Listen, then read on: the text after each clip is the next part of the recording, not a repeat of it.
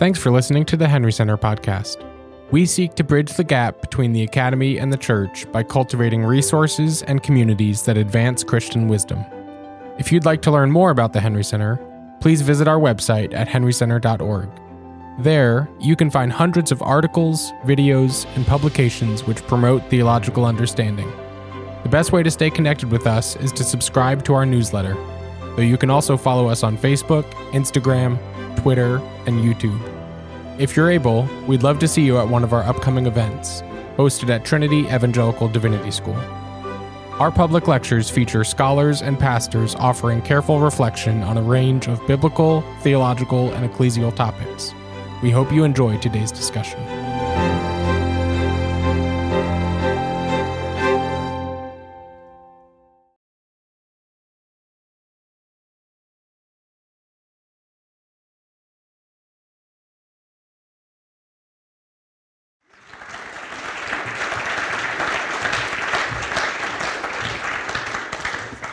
Thank, thank you, Joel. It's enormous delight, privilege, and honor to be with you all, to have spent some time getting to know some of you. I hope I'll still have some time to get to know more of you and to learn so much. So I want to offer my thanks to all of you at the DeBar Conference Planning for inviting me. Um, it's humbling to be here, and I won't uh, drag this out. Just know my thanks is very deep indeed. So thank you. I want to offer some thoughts this evening on the way any theology of the Holy Spirit might, or perhaps even should, be related to the reality of human life, that is, to the life of a human being understood as a creature of God.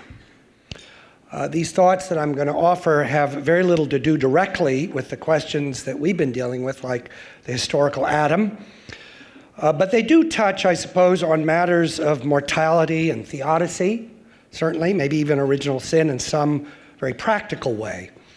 Um, as you'll see, I think some of what I have to say is related to things that John Kilner uh, spoke about this morning. Uh, although, as he spoke about the basis upon which we might value other people's lives, uh, Imago Dei, I'm going to be talking about why an individual might value his or her own life, especially in the midst of a world, a context in which all the things our valuing of other people's lives might be hoped to achieve often don't happen. These thoughts come out of a book I've recently finished writing in draft form on what I call pneumatology. And I say what I call pneumatology because obviously the term pneumatology is well established.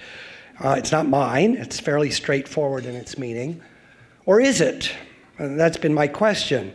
Because the argument I've been working on um, is one that asserts that pneumatology is actually a modern invention, taking distinct form only in the 17th century, and finally reordering the previously traditional theology of the Holy Spirit in a new way and in a way that I believe is ultimately subversive of a useful and truthful understanding of human life as creaturely life, as life made by God.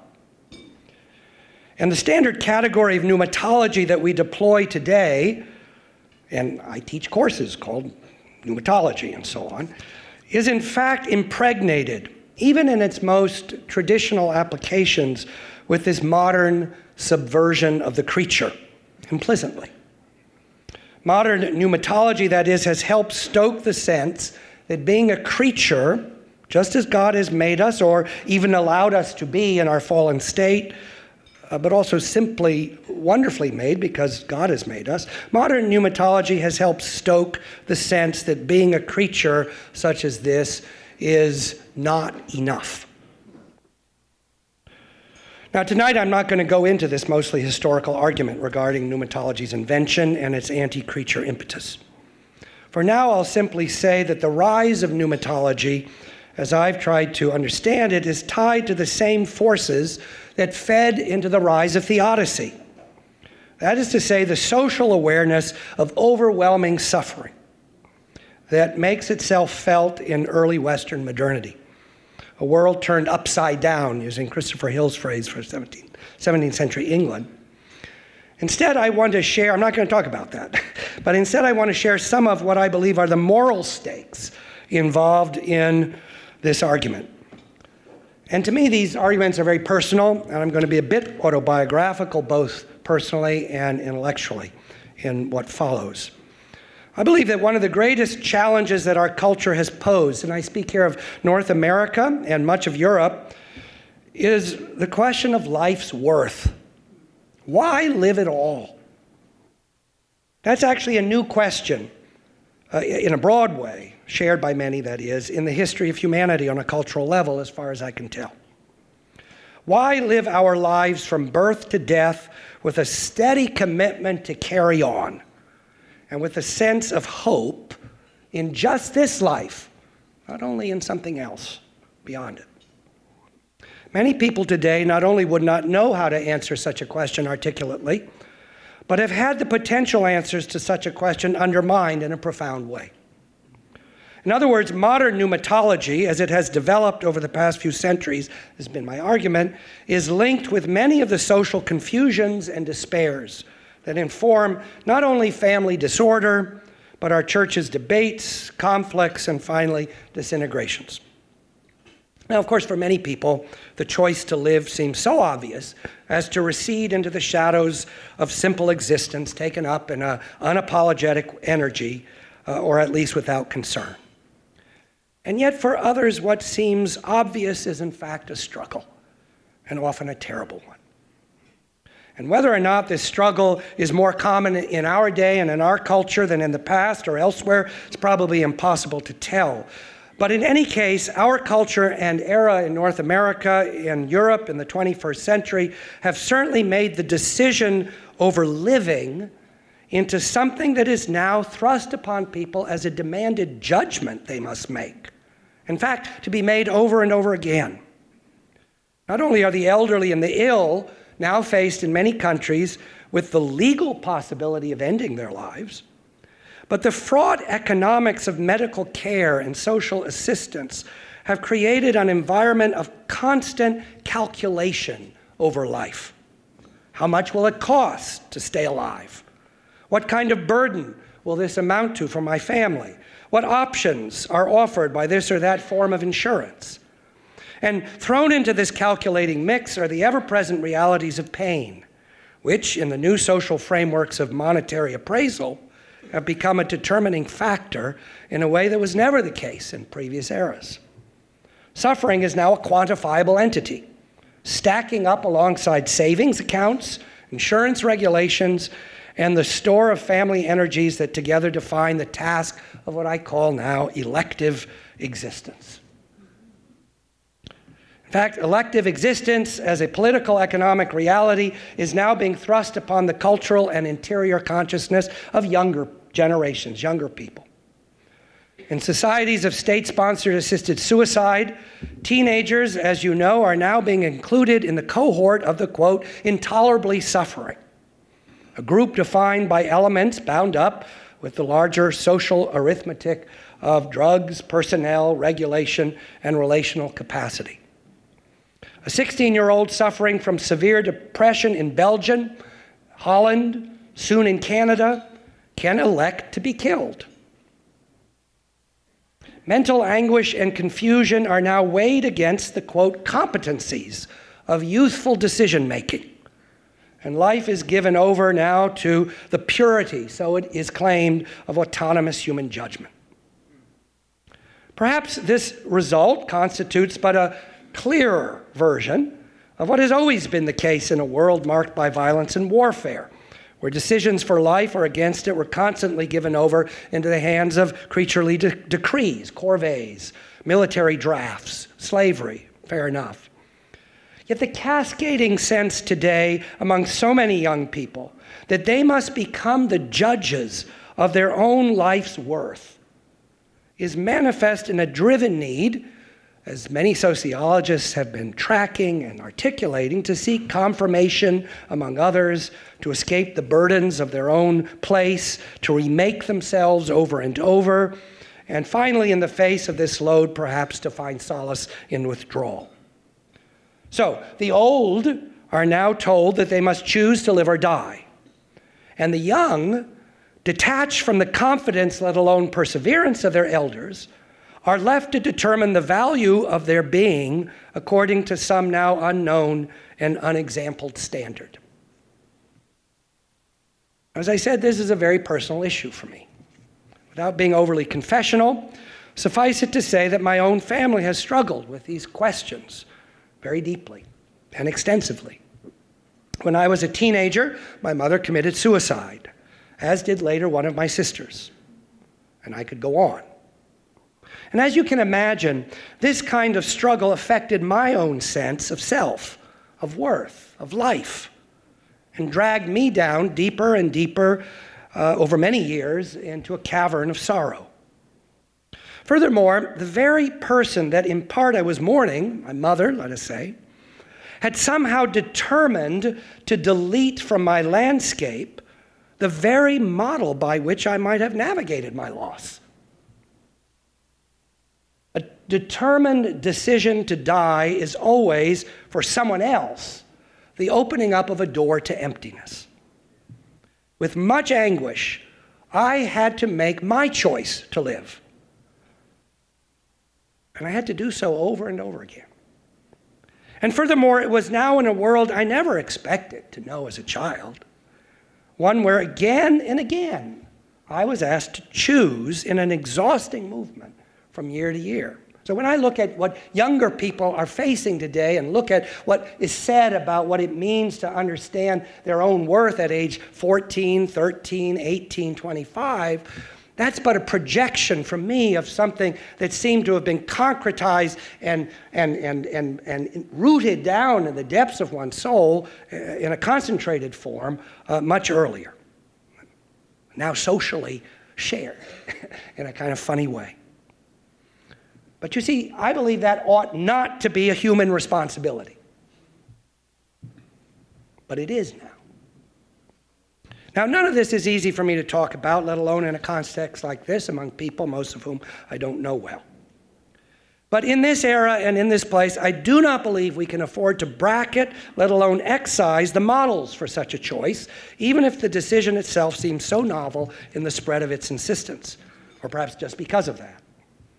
I now have children of my own, born of that most unexpected intimacy of spousal friendship. It is not so much that I decided to give them life. That itself is a novel notion, at least in human culture as far as I can understand it. As it is that my life is the basis of their own, and now theirs of mine. Call it the epiphany of genealogy. And we've been talking a little bit about that, but that's one reason I wanted to bring this down to earth a little bit. Epiphany of genealogy. And I consider it to be the most heart filling and heart rending reality I have been permitted to encounter. And I feel lucky for that. But the point is, we can't disentangle ourselves from the lives of others, as Josh said, said yesterday. Even death, you see, can't achieve that. This impossibility, in fact, exposes an obvious responsibility that one should rightly extend to the network of our families, generations, and communities. We are now forced to choose to live, and if we are, then I must make my choice for living an open one at every step and in every place, for I am not my own. Furthermore, just because the choice and its responsibility are now being thrust upon us culturally in novel ways, we must confront the reality of what made these choice or this kind of choice necessary. And this forces us to see things whether we like it or not, and to measure things in ways that are necessarily confusing and disorienting. Here we come to the theodicy issue. I can say that by God's mercy, I am alive and I am able to choose this life, and I was able to navigate all the things that might have made such a choice uh, a difficult one or an impossible one. And I affirm that by God's mercy.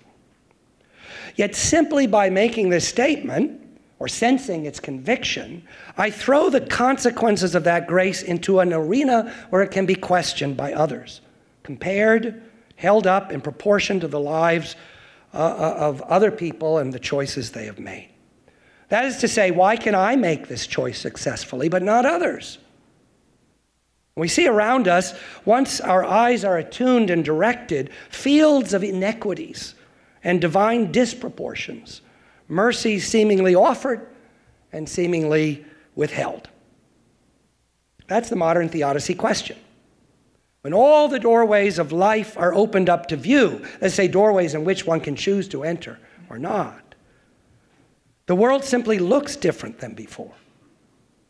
That perspective is perhaps a personal one, but it's probably also one that's a shared bequest of contemporary vision more, more broadly, now that elective existence has become a formal legal norm in many of our societies.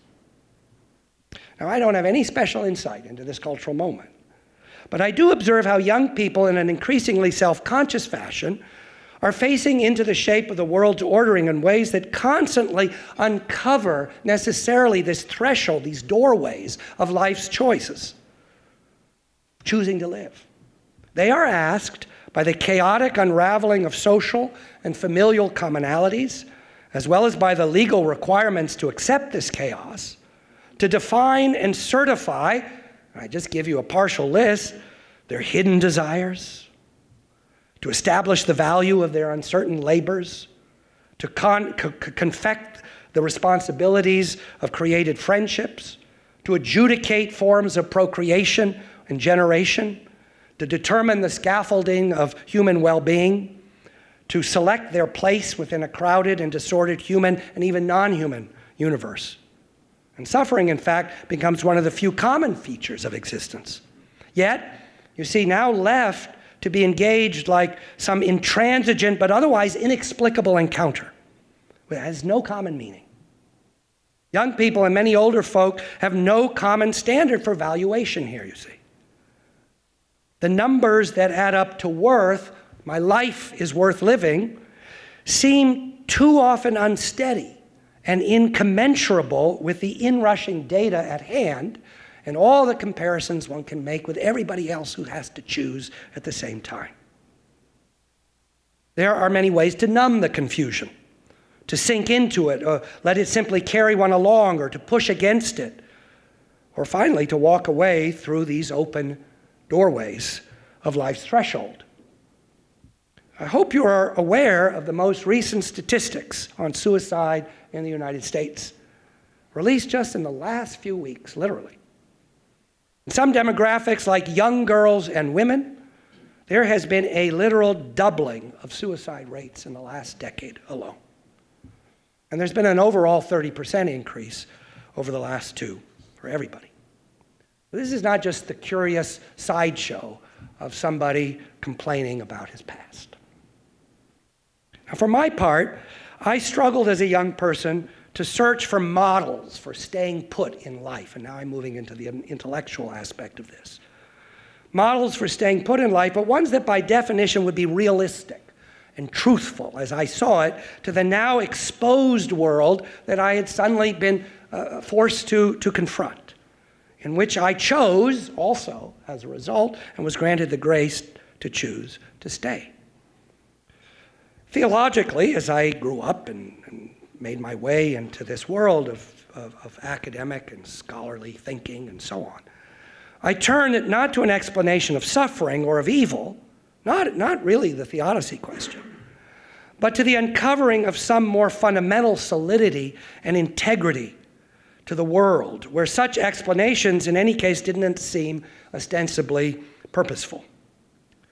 My own choice to live was not one bound in any case to a calculation, which theodicy often ends up trying to construct.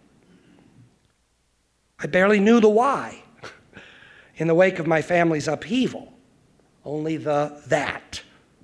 So it was the that of life that I, without thinking perhaps consciously, chose to pursue.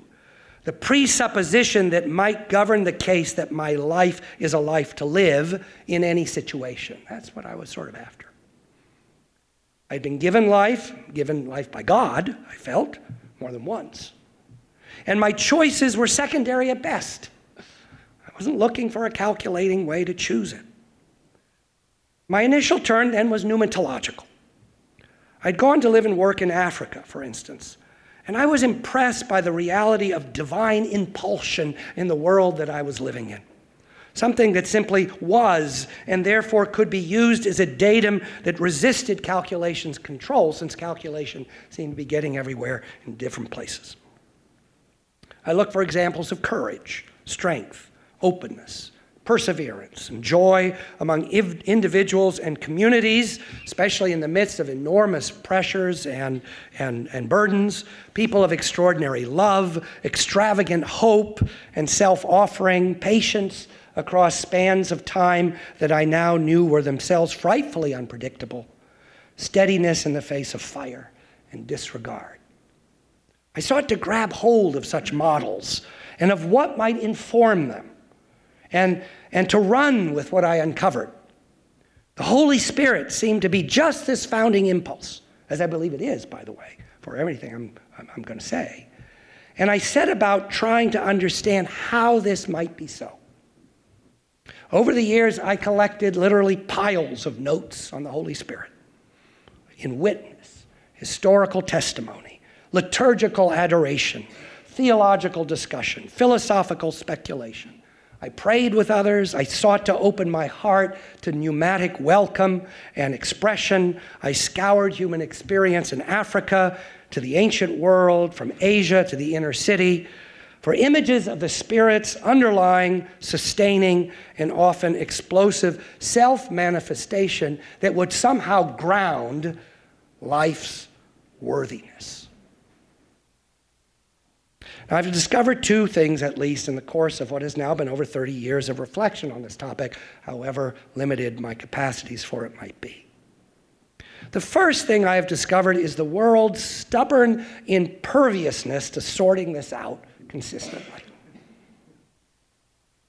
The givenness of life, that life is something we are handed in our existence, and that we engage through some panting press to the end. The givenness of life is surely fundamentally bound up with the Holy Spirit. But this too often difficult givenness is precisely what has driven us to speak out the Spirit's impulsive consistencies in the first place. If the world or even the church is pneumatically charged, it is not so in such a way that the pieces of that world fit together well. Otherwise, we wouldn't be looking for the thing in the first place. We're always looking, we're always choosing.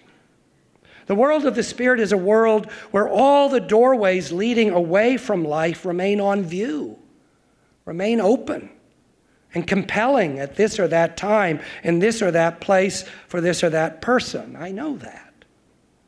We cannot make this world over by asserting the Spirit's truth. And therefore, the Spirit's truth must find its articulation just here in the world where life appears and disappears, lightly or in anguish. We can call that pneumatic realism. But pneumatic realism means, in a sense, there's no calculating the Spirit's establishment of our being. So, when I came to write on the Spirit initially, I had wanted to investigate the binding power of pneumatic grace in the world, something that might hold life together in the midst of whatever forces uh, would unwind its fibers. So, I focused on a theological, ecclesial movement, Jansenism, an early modern, mostly French Catholic, Augustinian renewal movement, think Pascal for whom the impulsive power of grace was their central conviction. And I turn to one of the great episodes of miraculous healing in the modern era the 18th century prodigious cures that took place around the tomb of the saintly Jansenist Francois de Paris. These miracles were numerous, witnessed by many, and documented in detail by doctors and lawyers, the great scientists of the era. The miracles, however, of Saint Médard proved to provide little clarity regarding pneumatic action and reality. Instead, in fact, they gave rise to relentless and often wrenching conflict and contestation. And in the end, the miracles were officially by the church and state rejected as demonic or at best deluded, and those who promoted them were arrested, driven away, or pressed into increasingly bizarre reactive postures. Protestant observers, for their part, tended to mock all sides in the affair. This is one of the great episodes. There's tons of documentation, and everybody wrote about it in Europe at the time. By the end of the episode, which dragged out over many years, local and national churches were more divided, healing seemed more transient, and the Spirit more veiled. And this turns out, from one perspective, to be a constant theme in Christian life. Think not that I've come to send peace on the earth. I came not to send peace, but a sword. I came to send fire to the earth, to give division. And oddly, this view of pneumatic reality uh, uh, and what pneumatic reality accomplishes is a familiar, if cynical, claim of many non Christians. Enthusiasm, we're told, ruins everything. And sometimes it actually does. Pursuing the Spirit led me back, that is, into the world, which the search for the Spirit was meant to make sense of in the first place. The world, that world, remained as opaque as ever, with its scattered graces and widespread darkness. Only it was now a world, the very world, where Jesus, such as he is, was sent and gave his gifts. That was a pneumatic conclusion. And while it was a conclusion that should not have surprised me given my intuition regarding the need for any investigation of the world's value to be realistic, was a disappointment to me of sorts. Because the second thing that I learned in my study of the Holy Spirit is that just this world where Jesus is sent and gives away his gifts is one that the study of the Spirit has been steadily and with increasing insistence denying for centuries. My disappointment, that is, was, uh, was in part born of unconscious, if inadequate, pneumatic expectations. The book I've just written is a small effort to trace these misplaced expectations, and I now simply offer the prod of its aim for your consideration without any elaboration. The motive of my analysis, however, has been my growing sense that the expectations themselves are somehow caught up in the very dynamics that have defined the contemporary demand to choose our lives, to decide for them, and thus judge them. Modern pneumatic expectations have not caused these demands, but they have reflected them. Ours is a world, I believe, a life where the Holy Spirit does not remove our physical limitations. It does not remove the barriers to our hopes, present fulfillments or remove the rejection of our desires, or remove the grating and often sharp edges of our losses and suffering. That world, such as it is, is of course also a world, often, though not for everyone, filled with gleaming wonders. But this glorious astonishment and distressed suffering at best coexist in our world. They do not integrate into some third entity of transfigured being in this life. In the end, both come up against the fact of our final loss of all things that we know in crossing the threshold of our death. However, we consider life today to be, as created or fallen, we leave it all behind. One does not need to decide the question raised in our talks here about whether Adam and Eve might have lived forever without sin nor does one need to reject Paul's clear sense that death, as we experience it, is the product of sin and not God's will. My point is simply that in a fallen world, we physically die and lose all, though God promises a new creation. And the Holy Spirit, therefore, is not some entity that saves us from this reality of this kind of life and death. And whether fallen or not, this kind of life and death are still God's, and thus utterly and incomprehensibly valuable. And that's the challenge to try to get those two together. Pneumatology, as a theological discipline, I have argued, is a modern invention. The word itself and the category it designates, pneumatology, and the questions and tools it uses emerged only in the 17th century basically. To identify a reality that could join human being and divine being in a mode of existence that was other than and ultimately beyond the world of flesh and blood, birth and death that constitute human creaturehood as we experience it. Pneumatology, I'm speaking purely historically now, was a category originally that referred first to spirit as a mode of non creaturely being, uh, non creaturely in the sense that human beings experience creatureliness. It did not refer to the Holy Spirit in a special way. That's the point. The Holy Spirit became appropriated to this world escaping ontology that pneumatology designated. And then, contaminated by this ontology, as it were, these pneumatic ideas infected subsequent dogmatic and theological discussion of the Holy Spirit. Probably want to know who I'm talking about in this, and the story I tell is recondite for some. Moves from Paracelsus to Giordano Bruno, through Quakerism, through Hume and Herder, to people like Walt Whitman, but it also includes very orthodox theologians like Henry More, uh, Owen, Wesley, Westcott, and many others. Over 400 years, pneumatology as a category developed into the formal let me, let me, go back. It developed into the formal theological discipline of pneumatology as we know it today. But you see, that was only in the 1970s, really. The word is used here and there before that to refer to the Holy Spirit as a discipline, but very rarely. Through the Second World War, the term pneumatology only occasionally referred to the doctrine of the Holy Spirit.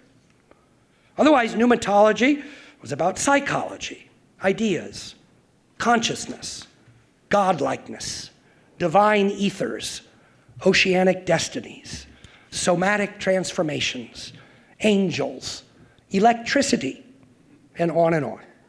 You can look all this up. Uh, Andrew, Edinburgh, and, and, I don't know, St. Andrews, they had chairs in pneumatology. Hume wanted one, he didn't get it, and he was ticked off. But what were they studying there? They were studying what today we would call moral theology and psychology. And sometimes they were studying things like chemistry. That's what pneumatology was. Pneumatology, that is, was until recently about how the world materially, existentially, isn't really what it seems to be bodies that, born, that are born and die. And I think that proved to be horrendously misleading, especially as this whole set of concerns infiltrated Christian notions of what it means to be a creature who is fragilely and sexually conceived, who struggles, who loves and loses and dies all because of and despite sin, the marvelous grace of God. We do all this because of God's grace. The pneumatological expectations deriving from the category's modern invention, though, have misled us into making us think that the world as it is, as a creation by God in all its intrinsic mortal limits, even in its fallen state, over which He cares, is without hope unless and until it is left behind and all becomes spirit in an inclusive, limitless affirmation. I don't think that's what Paul's discussion of the resurrection is about. And in this way, pneumatology, as it has been invented and developed over the past three or four centuries, is the mirror of modern nihilism, running from the ripples of the fearful mortal body. The great French Romanian pessimist, and that's who he called himself, Emile Cioran, has written Everything exists, nothing exists. One or the other formula brings a similar serenity. The anxious man, to his misfortune, is stuck between the two, trembling and perplexed, always at the mercy of a nuance, incapable of fixing himself in the security of being or in the absence of being. That's nihilism. Everything or nothing to which Christianity is indeed in the middle, this fearfully perplexed position where nuances count for everything. For Christianity, it's not everything or nothing, it's some particular thing. This. Sin and all, it's this. What those who choose to live require, getting back to my opening, and it seems to me we are all asked to choose today What we require is not another world, but the finality of a choice for this world that somehow stands beyond and beneath our decisions, not only as an enabling power or an inspiration, which the Holy Spirit certainly is, but as a revelation, as an establishment. What we require that is, is an amen to our life. In its very utterance that establishes its worth in the face of all that clamors for its inadequacy. And such an amen we know is a person, the faithful and true witness, the beginning of the creation of God, the beginning of the creation itself.